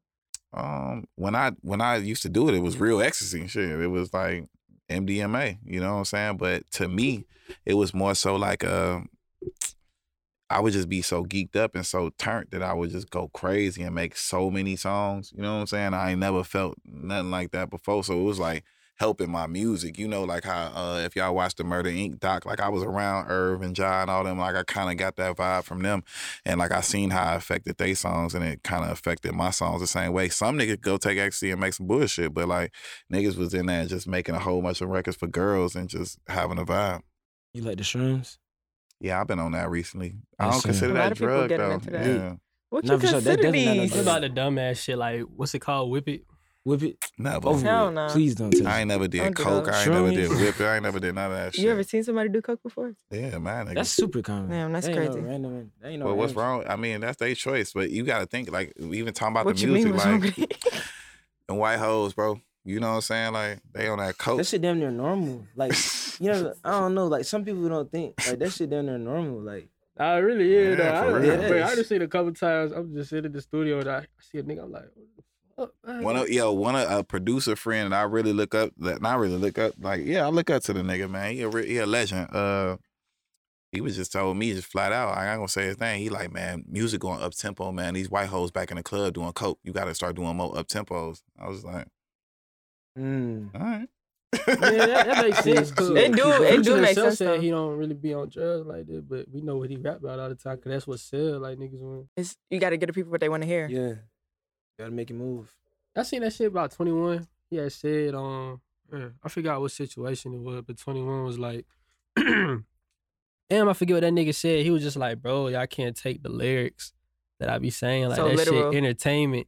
And niggas like, what is you talking about? Like, Not for sure. All that was basically saying, um, he was a hypocrite for saying that, cause like, he be rapping about, it was some shit that happened, and 21 was like, I don't be on that, I be on positive shit or some shit. Or I forget, like, the exact situation, and niggas was like, I told you, said- nigga be rapping about their past life or sometimes or That whatever, too, or yeah. just doing different shit. Like niggas Yeah, be. that's what it was. People was basically just like bringing up his past. Like, bro, nigga, you was on Red Ops. Like, you was you was on this. And it's Like other said, niggas that's that's moving different. Like I, like I, like when I rest in peace to my dog Von. Like when I was doing all them songs with Von or whatever. Like you felt like he was really on. You know what I'm saying? Like he was on that type of time. Like he was on like he was just moving like that. The energy was just like he was he was he was on some real street shit. You know what I'm saying? I don't I ain't fit like that. He might been one of the rappers who come around that I really felt like, oh damn, like nah, this this probably him that he talking about. This ain't no fictional story. Like this nigga, you know what I'm saying? Like Really he, like he really that. could be like that for real, for real. And it was like one of the best sessions ever. Like his best shit. We did all them songs like still trapping with him and Durk or whatever, all that shit. Probably in um one session, maybe two. Me and London London J uh went to Miami. It's probably like the last time that me and London J really worked together too. And um we ended up doing all them different songs or whatever. We did a bunch of demos. Like I got all that shit on film and then Von came and um I presented Steel Trapping to him and uh I'm like, bro, you gotta go do that shit. He like, it's shit hard. He like, what you mean do it? I'm like, nigga, go do what the nigga rapping, but make it your own. You know what I'm saying? He like, what? He like, damn, gang, y'all niggas raw, bro. This shit finna be too easy. And he went in there and did it. I'm like, bro, but make it your own. Like, me and London demo don't say nothing about Tooka in a, in a demo. Oh, so is that how Go Grizz got the placement? Yeah. Connections. Mm-hmm. I ain't gonna cut. It's kind of hard though, cause I don't That be thinking of it like that. Like the artist be switching up, like the, the lyrics sometimes and shit. You What's the feel me? de- did the demo?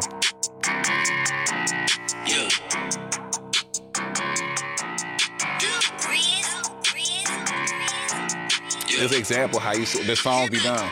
Yeah. If you a OG and you rich, then why you trapping still? You tryna show out with a check, that shit ain't happy meal. Bitch, you talking shit out on the ground, bitch, you ain't mad How for way real. different. And I Way got different. cash out, ho, so what? I bet they ratchet real. If you a OG and you rich, then why you trapping still? Why you tryna show out with a check, that shit ain't happy meal. That's what we were saying in another interview. It was like, bro, like thing with the songwriter is the, you still need that certain artist. Like you could have, you could give a song, you could write a song for Drake and give it to a different person, but they ain't gonna do it how Drake do it. You feel me? Nah. Quentin Miller can't pop it like, you know what I'm saying? Like how my other motherfuckers pop. I work with Quentin Miller too. Quentin Miller's super dope. Um, but like when that other voice, some of them other voices get on it. And I think that's why a lot of females um are having a lot of success with that shit too. You know what I'm saying? Cause certain niggas are going there, cook up some shit for females or whatever. But when they tone and that presence just get on the record and just take it to a whole different place. Like a nigga could go in there and say it and be like, ah, that's cool. But when a girl go put her sauce on it and you get that different delivery from it, it's like, oh no, this shit fire.